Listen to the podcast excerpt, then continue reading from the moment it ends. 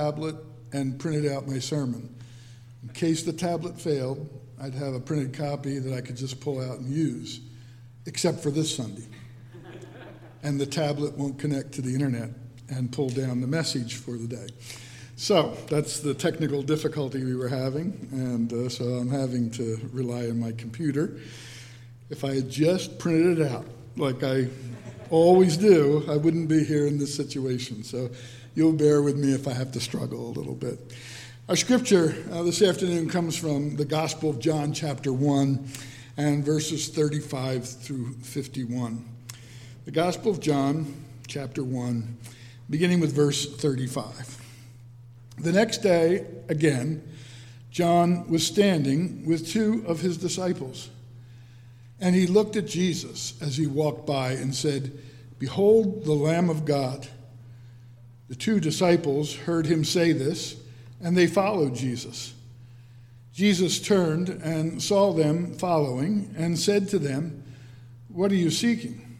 And they said to him, Rabbi, which means teacher, where are you staying? And he said to them, Come, and you will see.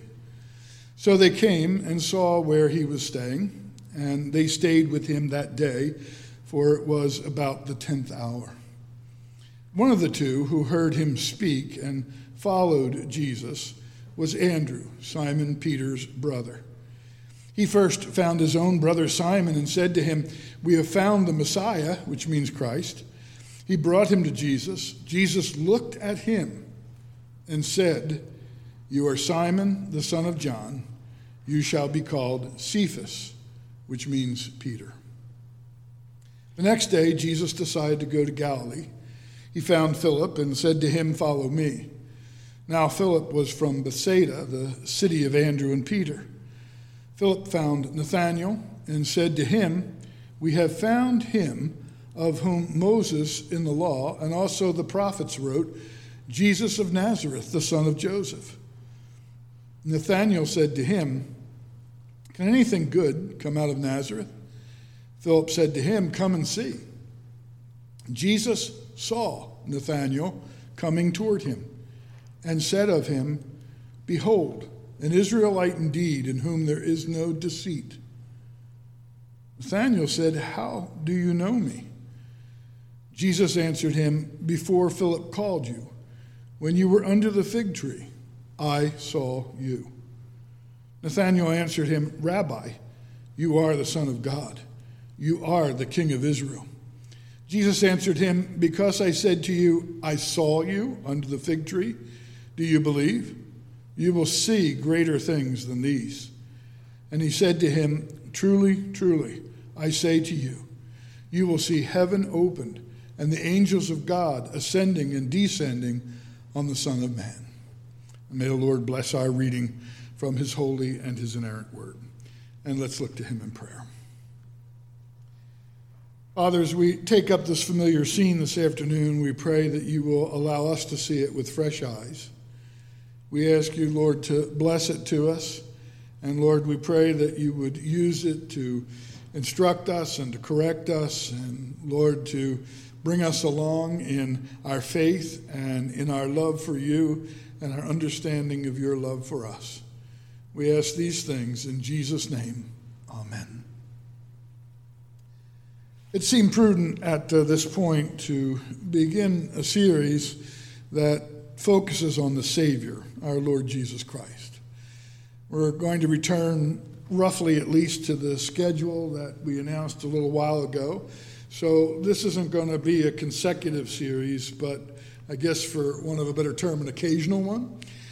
Um, there are lots of suggested topics yet to be handled, and we're going to have to go through those as we move along here. But we'll be picking those up in weeks to come. And consequently, once or twice a month, perhaps, we'll be dealing with this subject. And it may, see a, may seem to be a strange thing to focus on, no pun intended, but looking at the eye of Jesus uh, provides us with a fresh way, really, to consider the Savior. And it presents us with some very delightful and some very sobering moments. Now, thinking in, in this context as we start talking about the eye of Jesus. When you contemplate the Savior, you have to take into account that he's both very God of very God, begotten, not made, being of one substance with the Father, by whom all things were made, who for us men, for our salvation, came down from heaven and was incarnate by the Holy Spirit of the Virgin Mary and was made man, as the Nicene Creed states, and we've been using that lately in our communion service.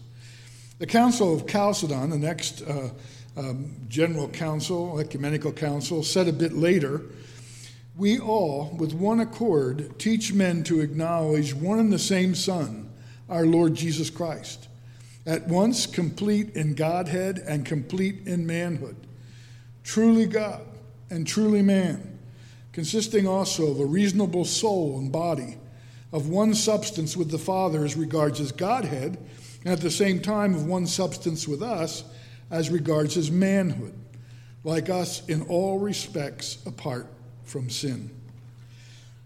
Excuse me. Now, believing that, that is true, we understand that as God, the Lord Jesus sees as God sees. That is not just with a physical eye, but with the all seeing eye that's described to us in the Word of God. That eye that's able to search us and, and to know us. That eye that searches out our path and, and is acquainted with all our ways. That as God, He is the one that Hagar called the God of seeing, who looks after us. But we also know that when the fullness of time had come, as Galatians 4 says. God sent forth his Son, born of a woman, born under the law, to redeem those who were under the law so that we might receive adoption as sons. And we understand that in this incarnation, the Son of God, who though uh, he was in the form of God, didn't count it equality with God a thing to be grasped, as Paul says in Philippians. But he emptied himself by taking the form of a servant, being born in the likeness of men. And being found in human form, he humbled himself by becoming obedient to the point of death, even death on the cross. Excuse me. now, we call this event where Jesus does this, where he comes and, and becomes incarnate, we call that the mystery of the incarnation. And we call it a mystery for several reasons. One, because of the great grace shown by God in it.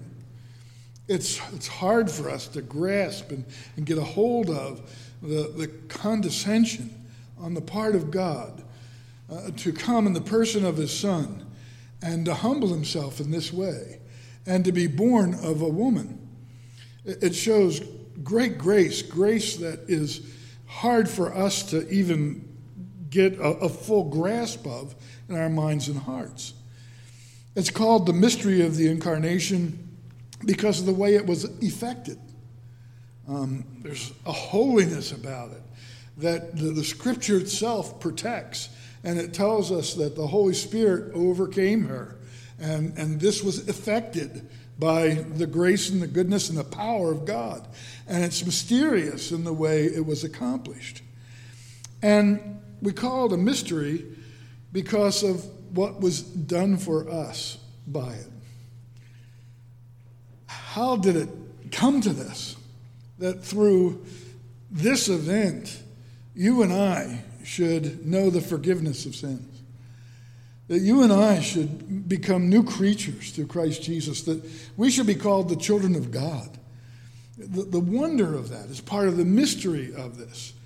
And then lastly is just the nature of the thing itself. That is, Jesus walking on the earth, very God of very God, very man of very man. How? The mystery of that event. Now, part of this emptying of himself and taking on the form of a servant involved on his part choosing to see not only as God sees, but as men and women see. And by that I mean through physical eyes. Um, the same physical eyes with which we are born and we see through. Eyes that see a limited range of light and color. Eyes that see a limited distance. And in their weakness, sometimes even change in that regard, obviously, because I'm up here with this thing in front of me. Eyes that not only can't uh, can only have see in a limited distance, but it, that refers to both far and near. We can't see things too far away, and we can't see things too small. Uh, we have to get assistance to do that. And eyes that are limited to seeing what is only happening now. We, we can't look and see what's going to happen 10 minutes from now. We have to wait until it unfolds in front of our physical eyes, and then we see it. Um, we can't look back. We can't, with our eyes, see what we were doing this morning while Mr. Brillhart was preaching. We can't look back and see that. We can, in our mind, picture it, but with these eyes, we can't see it again. We can see a film of it, where it's reproduced in front of us, but we can't go back and see the live action thing. It's happening as it's happening, and that's how we see. And it's truly a mystery as to how all this operated in the case of our Savior. Um, I don't think we can imagine what it was like for him, who could see the end from the beginning as God to blink open his incarnate eyes in this world for the first time by the dim light of a lamp lit night to look around. To, to, to, be in that place where, as an infant, he opens his eyes and looks around for the first time through those physical orbs. The Puritan John Gill wrote a little book. And when a Puritan writes a little book, you would think it was a big book.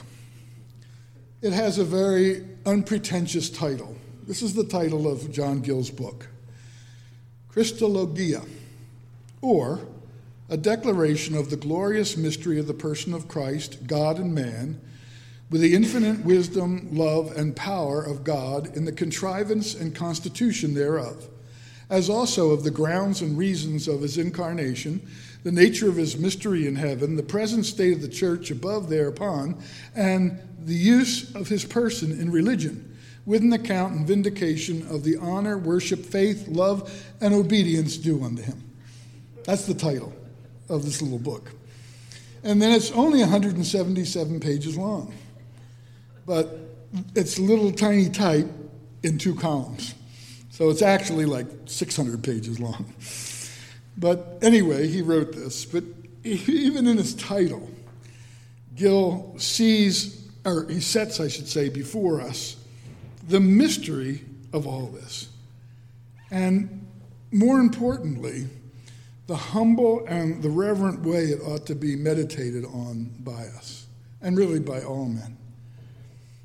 At one point, Gill says, and I'm paraphrasing here, you can try according to all your various abilities, and we we all have various abilities and understanding and so on.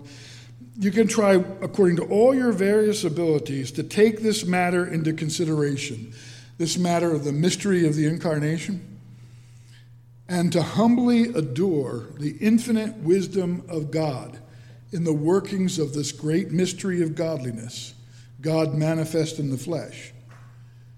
But the fact that it is a spiritual mystery and the result of the infinite wisdom of God working in a great variety of actions and operations guarantees that your understanding will be limited. Just the very nature of this guarantees that no matter what abilities we bring to understanding this, our understanding will be limited leaving you, he says, to wonder in praise and love at the goodness and the mercy of God. Now, human curiosity often leads to speculation, and speculation can really easily take us astray. So, when we talk about the eyes of the incarnate Son of God, we're not going to speculate about their development from his infancy into adulthood. We're not going to speculate about their color, you know, what, the, what color they were or their imagined enchanting nature, which, whenever Hollywood is trying to portray Jesus, they seem compelled to give him eyes that are, uh, at one point or another, just uh, magical in nature. We're not going to speculate on that or any of those things on which the word doesn't say anything. My design here in taking this subject up is much different. It's to take those passages from the Gospels in which Jesus is described as using his eyes and studying them from that perspective. So that brings us here to John chapter 1. And in verse 40, we're told that one of the two who heard John the baptizer speak and followed Jesus was Andrew, Simon Peter's brother. And he first found his own brother Simon and said to him, We've found the Messiah, which means Christ. And he brought him to Jesus, and Jesus looked at him. It was the first place where we see that, where we see that, that specific exercise of Jesus looking. And he looks at Peter, and he says to him at that moment, You are Simon, the son of John. You shall be called Cephas which means Peter, or we understand means the stone. Now, hopefully, this scene is a, a, familiar one. I think it is to all of us here this afternoon. And Jesus is beginning what we've come to call his public ministry. John the forerunner saw Jesus coming toward him and said, Behold, the Lamb of God, which takes away the sin of the world.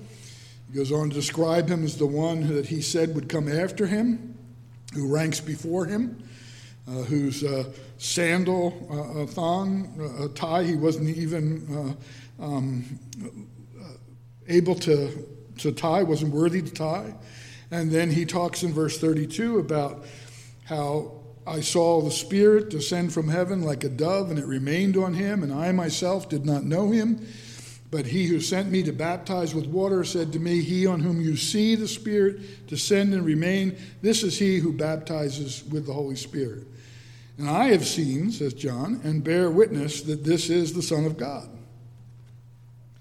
On the following day, John the forerunner again is with two of his disciples, the disciples John and Andrew. So we've got three Johns in this story. We don't want to get them confused. You have John the forerunner, you have John the disciple, and then you have John, the father of Andrew and Simon. So three different Johns. But John and Andrew are with John the forerunner, and he again says to them, Behold the Lamb of God. And at that point, John and Andrew follow Jesus, and they end up spending the day with him. And the next morning, the things in our text take place.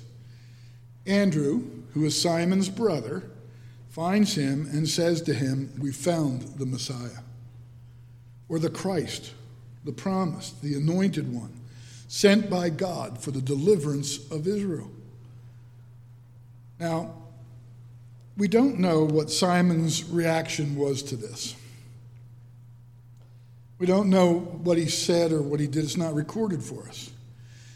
But we do know that Andrew took his brother to meet Jesus. And that's where we pick up the story in verse 42. He brings Simon to Jesus, and Jesus looks at him and says to Simon, You are Simon the son of John. You shall be called Cephas, which means Peter. Now, when it says that Jesus looked at him, or that he beheld him, it stands in contrast with that, or rather with what takes place later with Nathanael. We read in our scripture reading, but uh, it's in verse 44. We're looking now at Philip, and he was from the same city as Andrew and Peter. And Philip finds Nathanael, and he says to him, We found him of whom Moses in the law and also the prophets wrote, Jesus of Nazareth, the son of Joseph. And Nathanael makes that famous statement Can anything good come out of Nazareth? And Philip said, Well, come and see. And again, we see now, as Nathanael's coming, Jesus sees him. And as he's walking towards him, Jesus sees him, and he says to him, uh, Behold, an Israelite indeed, in whom there is no deceit. And Nathanael says to him, How did you know me? And Jesus answered him and said, Before Philip called you, when you were under the fig tree, I saw you. So this is a little bit different. When we're talking about when he comes to Peter, Peter's being brought to him, and that's when he looks on Peter. He doesn't talk about having any sight of Peter prior to that. But with Nathanael, he makes it clear that he saw him when he was sitting under the tree. And that arrests Nathanael, and Nathanael says, Rabbi, you're the Son of God. You are the King. This is the one we've been looking for. so it's a little bit different situation. And it's clear that Jesus must have seen Peter, just as he had seen Nathanael. But what you're told about Simon is that Jesus fixed his discerning gaze on him. That's the way it's expressed here when it says that he looked on him. He used those physical eyes, which were his now in the incarnation, and he fixed them on Simon. And I think you can picture this easily. If someone's speaking to you and you're occupied with something else, uh, maybe other thoughts or other things, and they say to you, Would you please look at me when I'm talking to you? You know what you expect. You know what they expect if they say that to you. They're, that person is asking you to look directly at them and pay attention. And this is what Jesus did when he approached Simon. He looked right at him, right in, at his eyes, right into his heart as he looked at him. And he looked directly at him and fixed his attention on this man, Simon. And that attention communicated to Simon that Jesus knew who he was. He was Andrew's brother, Simon, the son of John. As we said, yet another John. And the first thing we note here is how intimately Jesus knew this man that he was going to make his own. They've had no introduction prior to this, as far as we know. But Jesus has an intimate knowledge of who this man is as soon as he fixes his eye on him. It goes further than just knowing his name and his parentage. Jesus knew him, he knew Peter. The very way that Jesus speaks of Simon's name and the change that it would undergo implies an understanding of who the man was by birth and by nature. And it's the same way, beloved, with all his sheep. As uh, Hutcheson says, Jesus perfectly knows all that come to him. And he reveals that knowledge to them so that they might be encouraged to employ him in all their trials and temptations, and may walk before him as a heart searching God. he knows us, each one of us here, as intimately and as closely as he knew Peter. He knows who we are, he knows what we are.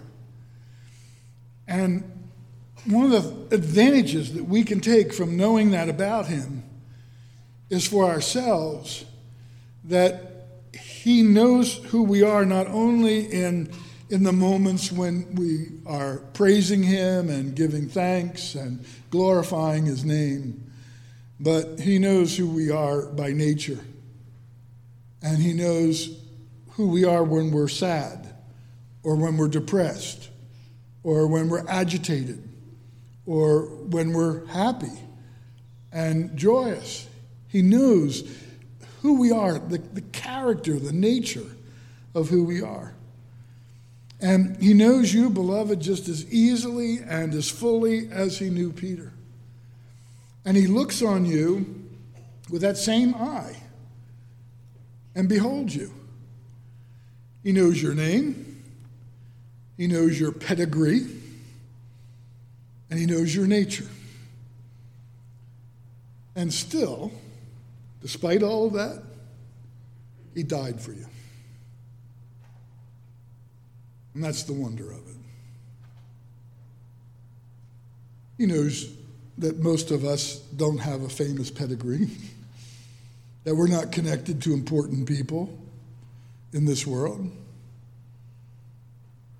but He still died for us. He knows our nature. He knows that we can be petulant, that we can be doubtful, we can be fearful, we can be tempted. He knows that, and that He died for us. He knows all our weakness as well as all our strength. And still, He died for us. And consider the matter from Simon's perspective also. Imagine being introduced to this stranger who stares into you and begins to speak familiarly with you. Think about how unsettling that is. Now, you and I have the advantage of hindsight here.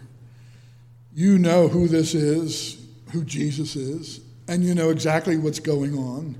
And you have that theological description of who Jesus is that comes from the Nicene Creed and from the Creed of Chalcedon about him being very God of very God and very man of very man. And you have a whole you have volumes of theological study uh, to, to reference all that and understand it.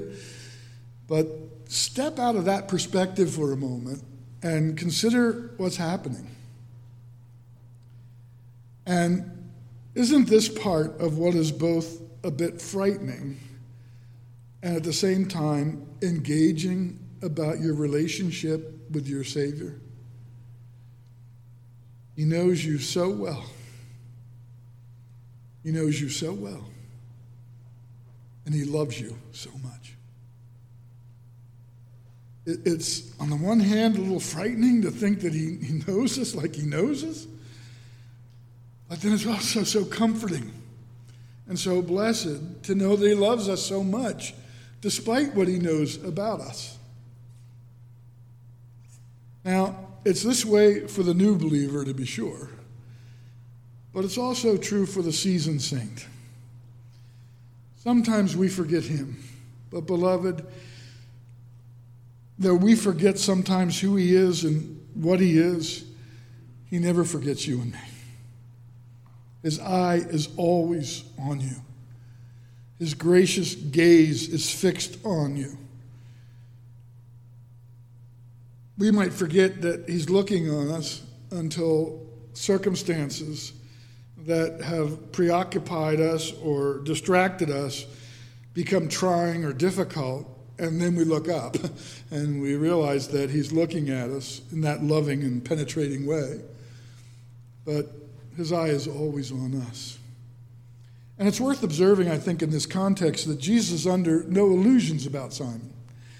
He's just the son of John, a man in and of himself of no particular distinction. By every, by every revelation, excuse me, that the Lord gives to you and me of his intimate knowledge of who and what we really are, he humbles us in order that we might be more dependent on him. And this look also communicated to Simon that Jesus knew who he would be. Because he says, You are Simon but you will be called Peter.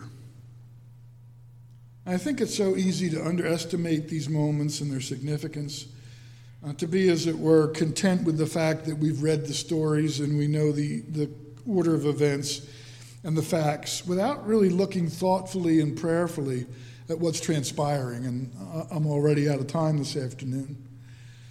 I'm just going to try to do this very quickly and, and then we'll, we'll close. In this case, Jesus is ministering to Peter in a way Peter doesn't yet fully understand, but he's going to come to treasure in the days ahead.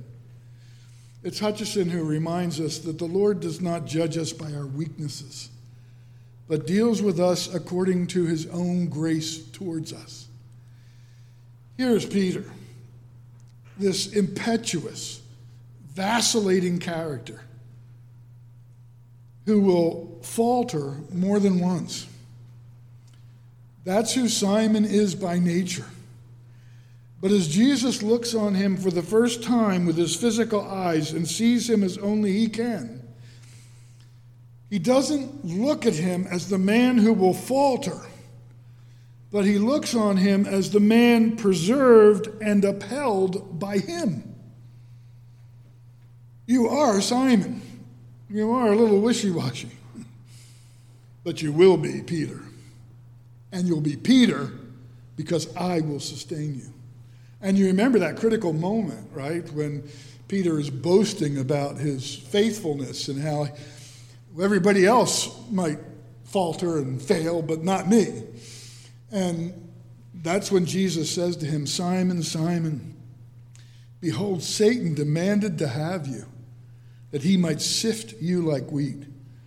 But I have prayed for you, that your faith may not fail. And when you have turned again, strengthen your brothers.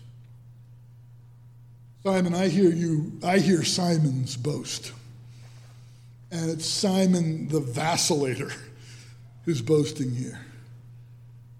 But I've interceded for you, and I've arranged for your preservation, and you will be Peter a rock who will not vacillate, but who will stand strong. And we can all expect trials and temptations.